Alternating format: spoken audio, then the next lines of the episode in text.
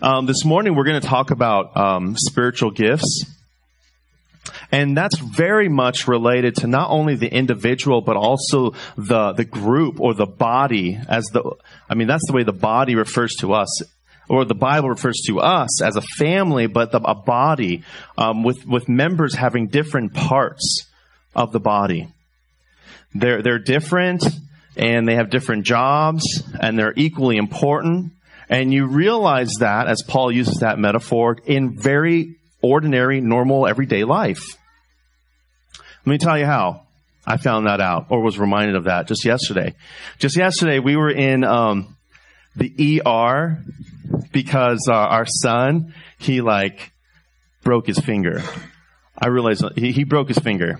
Yeah, he was like, you know what? It's my birthday weekend. I want to get crazy. So we went outside looking for a fight with a wild, ravenous coyote. He's like, I'm gonna, I'm gonna make this a day to remember. No, he didn't do that. It wasn't that cool or awesome. He actually was playing dodgeball at Sky Zone. And when I say the word Sky Zone, you probably, there's all these injuries that come to mind, because that's definitely a place where people get injured. I know you are a nurse. You probably have seen some Sky Zone injuries in the E R. Fortunately, by God's grace, it wasn't an ankle, because that's like huge, right? This was his, his pinky. So Abram comes off the dodgeball court and he's like, is my finger supposed to be like this? And it wasn't like totally like this. It was actually like this. No, no. It wasn't like that. It was just like minorly like offset, you might say. And then I remember like I wanted to grab it and like place it, and he wouldn't let me. So then he tried to do it himself, and he went pale white. Pale white. That sigh of, I might be going into shock. I hope someone catches me. And he sits down. He's totally fine. But you know what? It's painful. It's a painful reminder of how important every part of your body is. The eye. If you hurt your eye and you have to wear a thing over, a patch, and you can't see, it's a drag. If you, if you, you know, you do something to your ear and hurt it, it's a, it's a drag. You get a cold and you can't smell anything or taste anything, and food just is no fun. It's a drag, and you notice. It's a really important part of your body, the nose, the eyes, your ears. You know, even if you hurt your little pinky, you find out it's super important. Like, how are you going to do Legos that afternoon if you don't have your pinky? Not very well, I'll tell you that, and he can testify to that. You can't do Legos. You can't really comb your hair very well, and you want to take a shower. You got a problem. Like, like it's it's just hard. Every part of your body matters. And one of the things I want you to see this morning as we look into the Word of God is that, that we see no matter what part, what role that you play, number one, I hope that you would actually seek to understand what role you play in the body of Christ. And number two, that you would understand that your role is actually very significant and very important. And Paul actually makes an appeal to the church to understand the significance of each role, that they all matter. That yes, there are some more visible. Yes, there are some that are greater. But they all matter. And as you seek to understand how God has wired you and fit you and given you gifts for His church, I hope you'd understand that your role matters. Um, in service, and not just for you, but for the body of Christ itself, that's functioning together, working together in perfect synergy somehow. And I'll tell you this, I'll make an appeal. I'll get preachy just for a moment, even though this is going to be very instructive as we looked at this. That when one of us is not fulfilling our role, we can feel it. The church feels it. Because I will make an appeal to you in this regard as well, is that God actually sovereignly places us in the body for His purpose and for His glory. There's implications if He does that for for us not being present. If we're not present or a part of that of the body, the church, the body feels it. And so I want you to turn, uh, we're going to start in First Corinthians chapter twelve. First Corinthians chapter twelve. We're going to we're going to take a look at thirteen and fourteen briefly, but it, most of our time is going to be in First Corinthians chapter twelve. So while you're going there, I, I'm going to actually do something. We're going to skip to a, another chapter. It's the next chapter, and we're going to start in thirteen first. And then we're going to back up and go to, to chapter twelve. First Corinthians chapter twelve, thirteen, and fourteen. If you're having a hard time finding it, just go to Matthew, Mark, Luke, John. It's after Romans and First Corinthians. First Corinthians.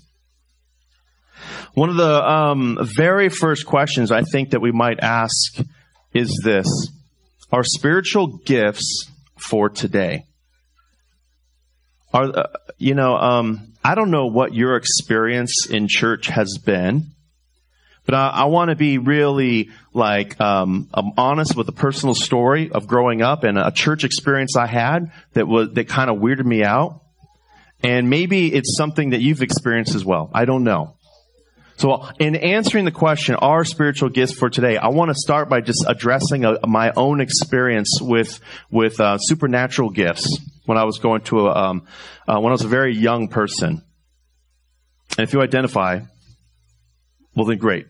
And if you don't, that's okay too. But hang in there. Let give me time to explain.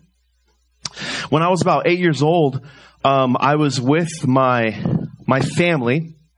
I won't say who it, who it was, for their benefit, and you don't need to know. But one of them was my mom. We were there with some, some family. And um, I was hanging out with some cousins in another room. And all of a sudden, um, it was the evening time, and I didn't realize it. I was a really young person, that somehow my, my, my family had invited my mom over for like a special prayer meeting of some sort. And what I began to hear in the room next door was a language that I did not understand. And it was also a language that neither of them understood, coming from like an aunt. And later, I remember, I remember like being kind of like, what, what, what was that? Like, what was that about? You know, all these questions. And I asked my mom about what had happened, and she explained. My mom had a, a very long, uh, she was, a, she was a Christian. She had a lot, she had some, you know, a lot of theology in her background. She went to Bible college, and that wasn't her tribe that she had, she had hung out with as a kid. So that was really like new for her, and it kind of like threw her off a little bit. And she said, you know, it was an interesting experience. You know, I, you know, this person started speaking in tongues in unintelligible language. Now, I want to ask you, like, what in the, what is that? And does Paul talk about that? Well, let me tell you this, that, that Paul does talk about that, and you know what? We will, everything is fair game. We want to address everything the Bible talks about. And we want to be as, we want to be as biblical as we can. We want to give it our best shot. I imagine everyone in this room wants to be as biblical as they possibly can. And where they are, are in error, they want to be corrected. Well, for the most part, we want to be corrected, right? Sometimes it's kind of tough. But but let me just ask, start by asking, so that was my personal experience with a, a, a tribe, a, a Christian tribe that wasn't my own, and my mom answering some questions and kind of wrestling with, what in the world was this? I don't get it, because that's not what church looks like on Sunday when we go to church. You know, there was sermon, singing, you leave. Jesus isn't talked about very much at home, if at all, quite honestly. So, um, are the gifts for today? Now, that's just one example of one of the gifts that is actually mentioned in the Bible. And to answer that, I want to look at First Corinthians chapter thirteen first, because First Corinthians actually addresses this very issue. It's a theological issue. Now, I want you to understand that there are uh, there are two extreme tribes. One tribe says that the spiritual, the um, the miraculous gifts have ceased. have radically ceased. They were for a different time. And another tribe uh, would say, no, no, no. They are totally here for today. Okay? Um, and uh, and that, that'll be in your more like uh, Pentecostal, charismatic movement type church. Now, now, like, so the, these are very, like, opposed to each other. However, we are both Christians. I want you to understand that. We're both Christians with some different um, interpretations of this issue of, of the miraculous gifts and spiritual gifts in general, okay? That being said, we still need to ask the question, are the gifts for today? And we need to look at it biblically and theologically and answer the question and then be ready for whatever the ramifications are. Now, normally, because of my background, which I typically went to churches that were more like this, the gifts had ceased, and it's not much of a discussion. I wasn't going to a church like this that was more like, no, no, no, they are. Um, therefore, I, in my tradition, have typically been more suspicious. Just like uh, the meeting, the prayer meeting I went to, and I hear people s- singing in a different language or praying, and I didn't understand, I couldn't understand it, and I become I'm more suspicious. And so I have I have like lots of questions. Like, should we be suspicious? Does the Bible address this?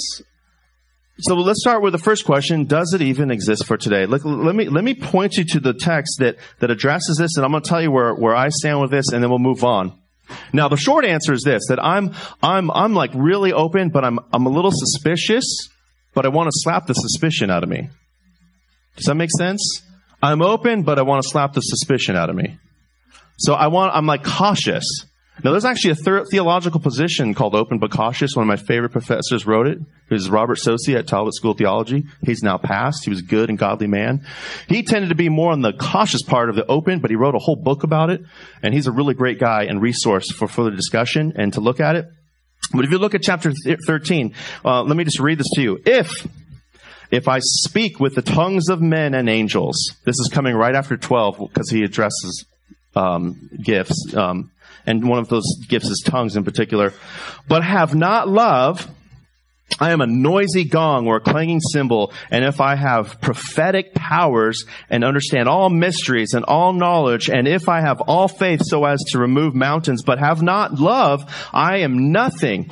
If I give all I have, and if I deliver up my body to be burned, but have not love, I gain nothing. Love is patient. Now, you've heard this in weddings, right? But I want to get to the heart of what it talks about in a second. You'd be like, oh my goodness, I'm going to hear this a little differently nowadays. Love is patient, and love is kind. Love does not envy or boast. It is not arrogant or rude. It does not insist on its own way. It is not irritable or resentful. Dude, so much to learn about love. Oh my goodness, who got an F this week in love by just looking at those few words, right? It does not rejoice at wrongdoing, but rejoices with the truth. Love bears all things, believes all things, hopes all things, endures all things. Love never ends. As for prophecy, prophecies, they will pass away. Now, that's very important. They will pass away. As for tongues, they will cease. Can we just define prophecy as maybe some sort of spontaneous word from God? Uh, prophecy is something that has the potential to be in error. It is not thus says the Lord, like a prophet you're thinking of in the Old Testament. Someone, if someone were to speak because they sense that God is saying, hey, I want you to say this to this brother, this sister. If someone is in tune with what God is saying, if they have some gift of prophecy, then they're going to utter somehow what God wants, but they might also be in error as well. There's room for error. It's not without error, is what I'm saying. Okay? Now, some take prophecy to mean just like preaching, teaching, pastor type of gift. All right? And I would say this, that the teaching, preaching pastor should pray for the gift of prophecy to say what it is that God is revealing. But also, a sermon is not the Word of God. You realize that, right? This is the Word of God. A sermon is what I say about the Word of God. Do you see the difference? I am fallible. God is not. Okay. So, it says, um, as for prophecy, they will pass away. As for tongues, they will cease. As for knowledge, it will pass away. For we know in part and we prophesy in part. But this is important. Listen to this right here. And this is why I'm saying this is instructive. But when the perfect comes, the partial will pass away. What is the perfect? I'm not asking for an answer right now. So I want you to answer that question. What is the perfect? The perfect is Jesus. The perfect is Jesus. It's not this. The per- this is the Word of God. Yes, Jesus is the perfect. Listen to what it says. When the perfect comes, the partial will pass away. Now, you got to understand, when is Paul writing this? This is after the crucifix, crucifixion, death, burial, resurrection of Christ. He has left. He's gone to the Father's throne. He will. We know that he will return again one day, right? He will come. But and so he's saying that th- these gifts will remain until he comes, is what he's saying. Do you see that? But when the perfect comes, the partial will pass away. Now, some interpret the perfect as the Bible. That the Word, because the Word is uh, in the original autographs, it is without error. And we totally believe that. That the Bible and the original autographs are without error. Um, but let me tell you something. That's not the perfect that Paul is talking about. The perfect is Jesus. And let me show you why. As the words get unraveled here, the next few verses, listen. When I was a child, I spoke like a child. I thought like a child. I reasoned like a child. When I became a man, I gave up childish ways. For now we see in a mirror dimly. Who do we see in a mirror dimly? It's Jesus. We look to Jesus, but we see him in a mirror dimly right now. Do we see him as he fully is? No, not we. No, we do not. We do not and cannot. His, he has he has sent his Holy Spirit to come be among us. In fact, he says that, doesn't he? He leaves so that he can send the Spirit to dwell with us. But Jesus we see in a mirror dimly. But then, listen to what it says. But then, that's a future tense, we will see him face to face. When will we see Jesus face to face? When he returns. And right now we do not see Jesus face to face, do we? Now I know in part, then, in the future, I should point this way, then I shall know fully, which I do not know him fully right now, but I will then, in the future, I will know him fully, even as I have been fully known. So now faith, hope, and love abide in these three, but the greatest of these is love. I told you you might look at this text a little bit differently. Is it about love? It absolutely is. But does it address a coming of the G- of Jesus? Yes, it does. The perfect. And what he's saying is that these love never ends. As for prophecies, they will pass away. As for tongues, they will pass away. But they're not past yet. Theologically, biblically, looking at this is the passage that we have to look to. This is it.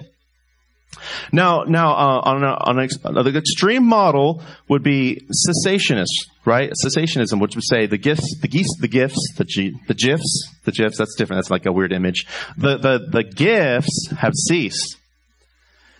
Um, and I'm saying, you know what? If we're honest with the text, I don't think that's, I don't think that's right. And I don't want us to miss out on God's blessing because we be, get too much in here. You realize.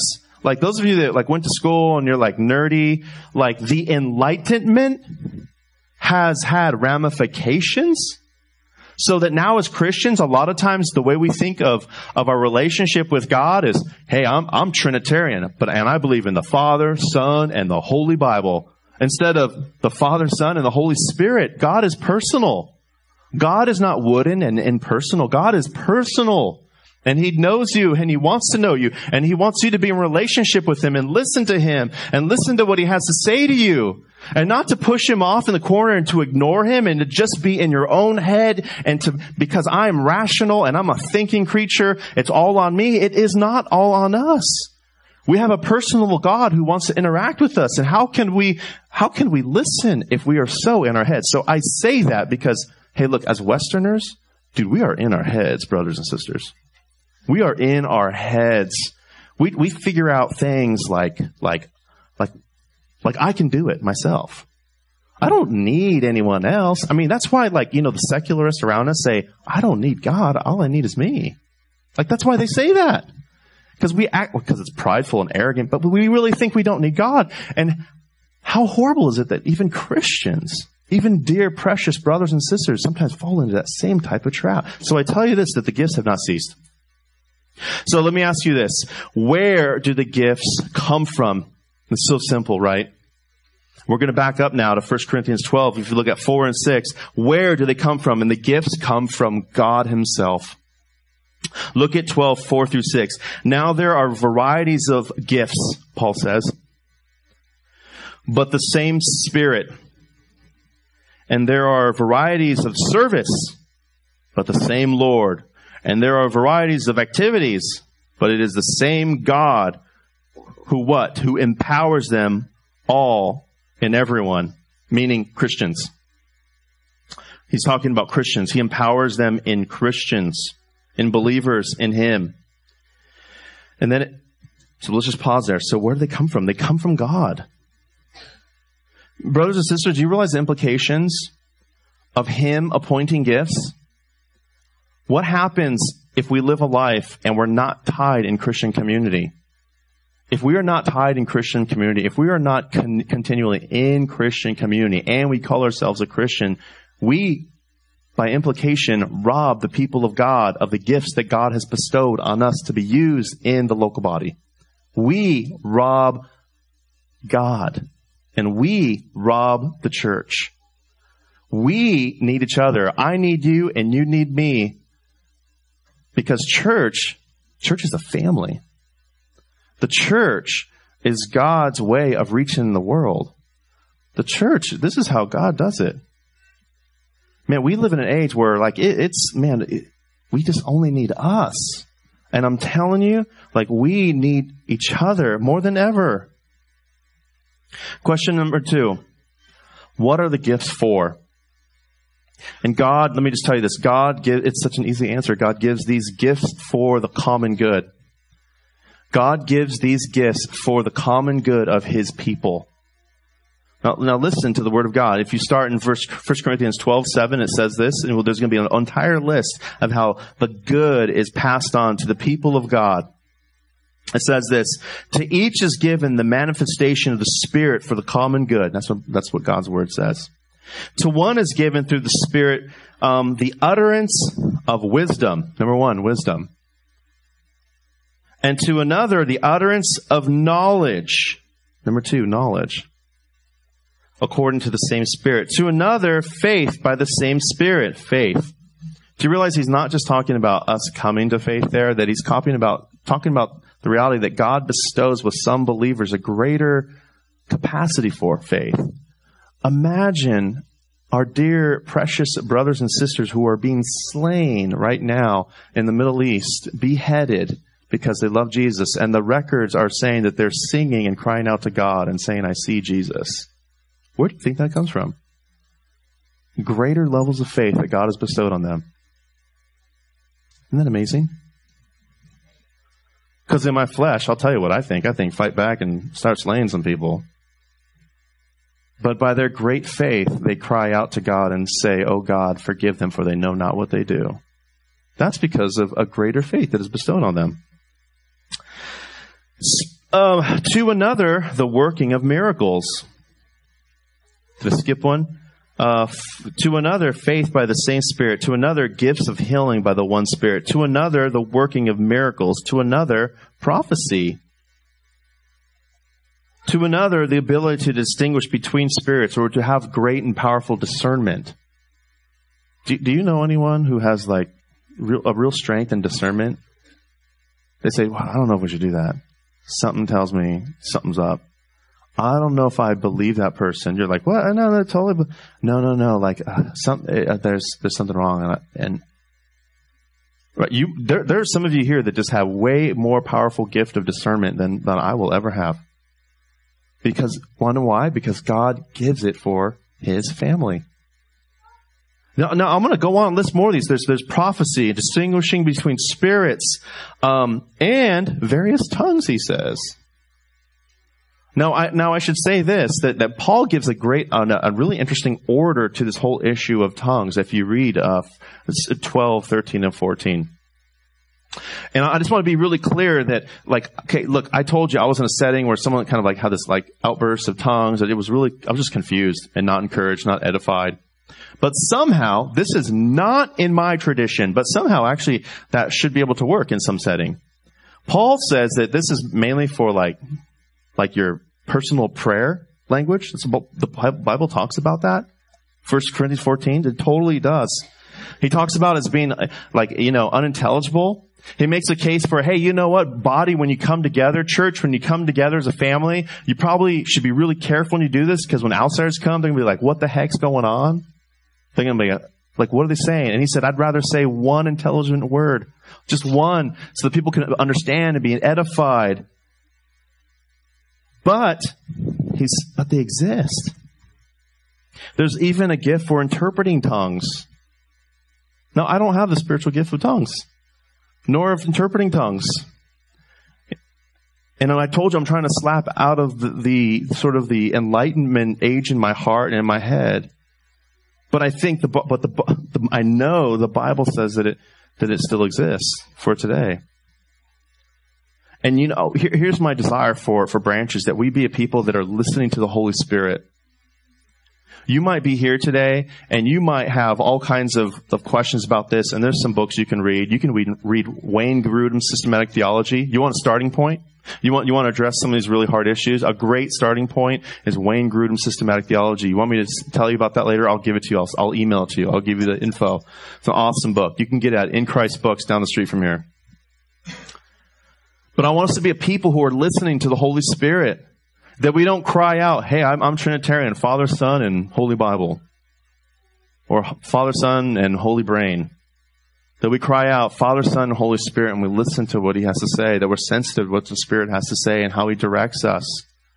You might be here today and might be wrestling with some things that God is like putting on your heart, and you might not know how to listen to Him.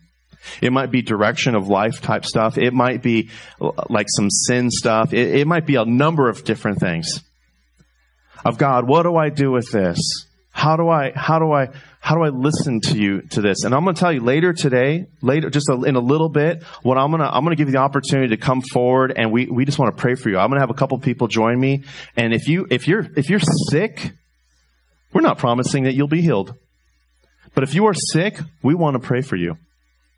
If you have an illness that's been just terrorizing your life and you don't know what to do about it, because we believe the Bible and we believe a God that can heal when He pleases, when God pleases. It's not by any authority or power by us, but it's God. God who saves, God who heals. And if He wants to heal you, then He can heal you. You might be struggling with, hey, just a future...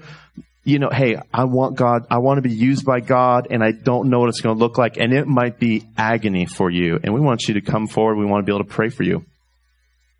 We want to pray for you. We want to be a people that listen to the Holy Spirit, play, lay hands on you, and pray for you. And know that our God in heaven is personal, and He can guide you and lead you. Dude, these gifts are meant to be used for the edification of the body. And secondly, you know, what I want for you is you to be able to discern what kind of gifts that you have. You know, there, there's a, another list that Paul lays out here, which is one of one of them is is the, the gift of helps. And you might say to yourself, "Well, that doesn't sound like a very sexy gift. My gift is helps." But are you serious? It is sexy. It is so needed. You know, you, your pinky isn't the sexy part of your body. And I'll tell you what, you need it. You need it. Try doing stuff with just those fingers. Try to do it without your thumb. The thumb is not the sexy part of the body. But you need it to grasp stuff and do things. Have you ever had people ask you that question, hey, what would you rather have? If you had to pick one or the other, eyes or hearing? Doesn't that just sound impossible to decide? Imagine a lifetime without hearing music. The beauty of, I mean, just name your favorite band. And there's a lot of music you don't even know about that would just like make your ears sing and your heart, your heart cry out in, in joy to God. And imagine if you went without sight and you could not gaze upon the glory of the Grand Canyon and all of its splendor and magnificence and mind-blowing eye appeal and color and depth, or to look into the night sky and to see bright stars or planets that are massive when you're in the desert, looking into that sky going, this is far more amazing than I ever could imagine coming out of the city. I didn't even know it looked like this.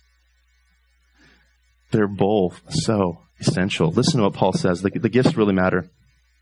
So God gives God gives these gifts. Every gift member matters. Uh, look at fourteen, twelve, fourteen through seventeen. For the body does not consist of one member, but of many. If the foot should say, because I am not a hand, I do not belong to the body, um, that would not make make it any less a part of the body. And of the ear should say, because I am I am not an eye, I do not belong to the body. That would not make it any less a part of the body. If the whole body were an eye, where, where would be the sense of hearing? If the whole body were an ear, where would be the sense of smell? But if it is, but As it is, God arranged the members in the body, each one of them, as He chose. God chose your gift. You might be here today and wondering, like, what is my spiritual gift? I don't even know. I don't even have a clue to know where to start. Can I tell you that today we'd love to just pray for you? And uh, and we're going to ask you in just a little bit to come forward. And I know you're going. You know what? You're, the temptation is going to be fear. And I don't know. You might be here today and go, you know, I just, I don't even know if I'm a Christian, bro. I just don't even know. You want to talk about that? We want to talk to you about it, but we won't, won't even pray for you and help answer that question for you. Every single gift, gift matters. Here's what I'm going to do. I'm not, I'm not going to, I'm going to stop right there.